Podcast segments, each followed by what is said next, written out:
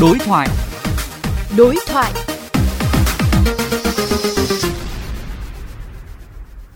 Xin ông cho biết quan điểm của mình về đề án điều chỉnh quy hoạch chung của thành phố Hà Nội đang thực hiện lấy ý kiến.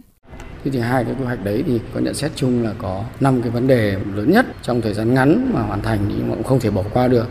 Cái thứ nhất ấy là làm thế nào để Hà Nội ta đủ nước sạch. Bởi vì là chúng ta thấy rằng là phát triển thủ đô là càng ngày càng mở rộng và cái số lượng người dự báo cũng khá là tùy tiện, thiếu cơ sở. Cái đô thị Thanh Hà chẳng hạn vừa qua là thấy rõ nhất. Vẽ ra thì dễ nhưng mà khi mà thực hiện khi người dân đến đủ ấy, thì thiếu đủ thứ, thiếu nước sạch. Thì chúng ta thấy rằng là Hà Nội chúng ta phát triển nhưng mà không phải là vô giới hạn. Cái tính toán về nhu cầu nước ấy là rất quan trọng. Và trong khi đó thì cái quy hoạch trước đây thì đã tính toán sai, có 10 năm thực hiện đã thấy thiếu. Cái nguyên thứ hai là phát triển bất động sản bừa bãi làm cho cái việc tiếp cận nhà ở bình dân là khó khăn. Người nghèo không có nhà ở. Và cái diện tích nhà ở thì bây giờ là tính ra là trên 260 triệu mét vuông đã có và chỉ trong thời gian ngắn tôi đã giao dự án và đang thực hiện. Như vậy là nếu mà chia theo cái định mức của Thủ tướng Chính phủ quy định là 26 mét vuông đầu người thì có trên 10 triệu người có thể có nhà ở rồi. Như vậy là cái lượng nhà ở thì có, thế mà nhà mà để hoang thì rất là nhiều. Còn cái nhà mà bình dân thì lại là thiếu. Cho nên là cái câu chuyện là lãng phí nguồn lực, lãng phí cả đất đai, tài nguyên như vậy thì với một cái tính toán nhà ở như thế là không khoa học, tài nguyên thì có hạn. Cho nên là phát triển bất động sản bừa bãi nó sẽ là hệ lụy khôn lường cả một chuỗi các cái hoạt động kinh tế khác và trong cái đó thì nhu cầu ở thiết yếu thì không có. Thì cái thứ ba ấy thì là thiếu một chiến lược phát triển giao thông trọng tâm, trọng điểm, không thực tiễn, không khả thi và vừa cả là để ngắn hạn cũng như là dài hạn. Cái quy hoạch 1259 là sau 10 năm thực hiện thì không có một chỉ tiêu giao thông nào đạt cả, đạt rất thấp. Thậm chí ví dụ như là đường sắt đô thị đạt có 15% đất dành cho giao thông là đạt 45% thì trong cái đó là để điều chỉnh thì phải đáng nhẽ phải điều chỉnh lại những cái chỉ số nó thực tiễn thì cuối cùng là vẫn copy nguyên si những cái mục tiêu mà đã không thực hiện được vào trong quy hoạch làm cho thứ nhất là không khả thi, thứ hai là không hấp dẫn các nguồn lực đa xã hội. Thế và trong cái đó thì lại đưa ra những cái nội hàm mới mà lại rất là mơ hồ, đấy là TOD tức là phát triển đô thị. Theo giao thông, trong cái đó thì năm 2014 nghiên cứu của Nhật Bản đã chỉ ra rằng là cái phát triển TOD của rất nhiều tuyến giao thông đường sắt đô thị là không còn cơ hội nữa thế rồi bây giờ vẽ hẳn ra một cái bản vẽ mà cùng là vẽ TOD bằng cách là tô đậm những cái đô thị mà hai bên đường. Trong khi đó đường đất thì giao hết cho các doanh nghiệp rồi. Làm sao mà lấy đất của họ để phát triển TOD được nữa? Cái thứ tư, thiếu hẳn cái tích hợp đa ngành, tức là phối hợp với nhiều các cái nguồn lực khác nhau. Đa mục tiêu, đa lợi ích. Chúng ta vừa thấy phát triển đô thị giao thông không dính với nhau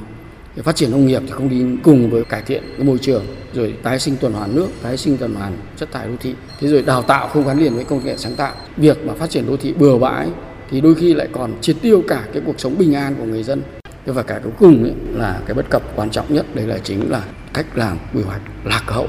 Khi mà công nghệ đã phát triển rất nhiều về GIS về AI về IoT về blockchain thì cuối cùng toàn bộ cái quy hoạch làm theo lối cũ.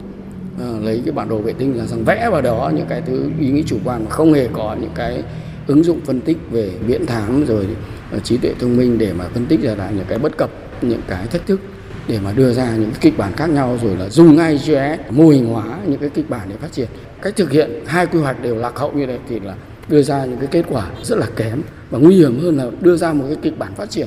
mà không có tương lai như vậy không chỉ là tốn kém tiền bạc là quy hoạch mà nó lại là do một cái kịch bản phát triển kinh tế xã hội thiếu bền vững có đầy đủ những cái yếu tố mà rủi ro rất lớn.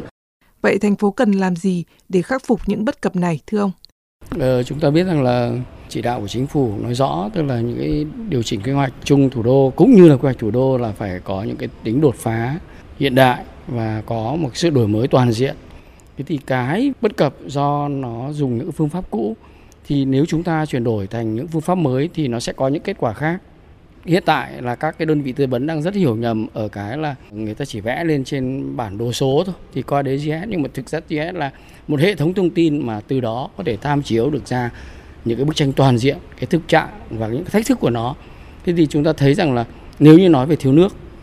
thì GIS có thể phân tích được ở chỗ nào thiếu nước, ở chỗ nào nguồn nước đang còn có nguy cơ là ô nhiễm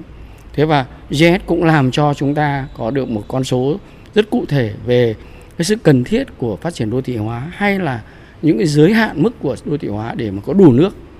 cho cái số người sử dụng đó thì những cái thông tin như thế là cái hệ thống thông tin địa lý có thể giúp ra được giải pháp để mà có đủ nước ờ, cho một cái lượng người tối đa cho Hà Nội là bao nhiêu. Cái việc mà ứng dụng khoa học công nghệ thì nó giúp cho Ờ, những nhà quản lý cũng như là người nghiên cứu quy hoạch nhận diện được những cái khu vực mà đô thị tập trung, mật độ đi lại ờ, giao thông có cường độ, có tần suất và tập trung ở khu vực nào thì chúng ta sẽ giải quyết được giao thông ở chỗ đó. Chúng ta biết rằng là từ những điều kiện tự nhiên cho thiếu nước, nếu như ứng dụng khoa học công nghệ thực sự thì có thể giải quyết được. Đến việc mà thu hút được cả nguồn vốn đầu tư, tức là không chỉ là những yếu tố tự nhiên, yếu tố xã hội mà cả yếu tố kinh tế. Như vậy là nếu mà ứng dụng khoa học kỹ thuật thực sự vào trong nghiên cứu quy hoạch thủ đô cũng như là điều chỉnh quy hoạch chung thủ đô thì chúng ta có thể có được bài toán tích hợp đa ngành và đấy chính là cái mong mỏi của chính phủ đấy chính là cái mong mỏi của luật quy hoạch mới cũng như là luật quy hoạch đô thị Vâng, xin cảm ơn ông.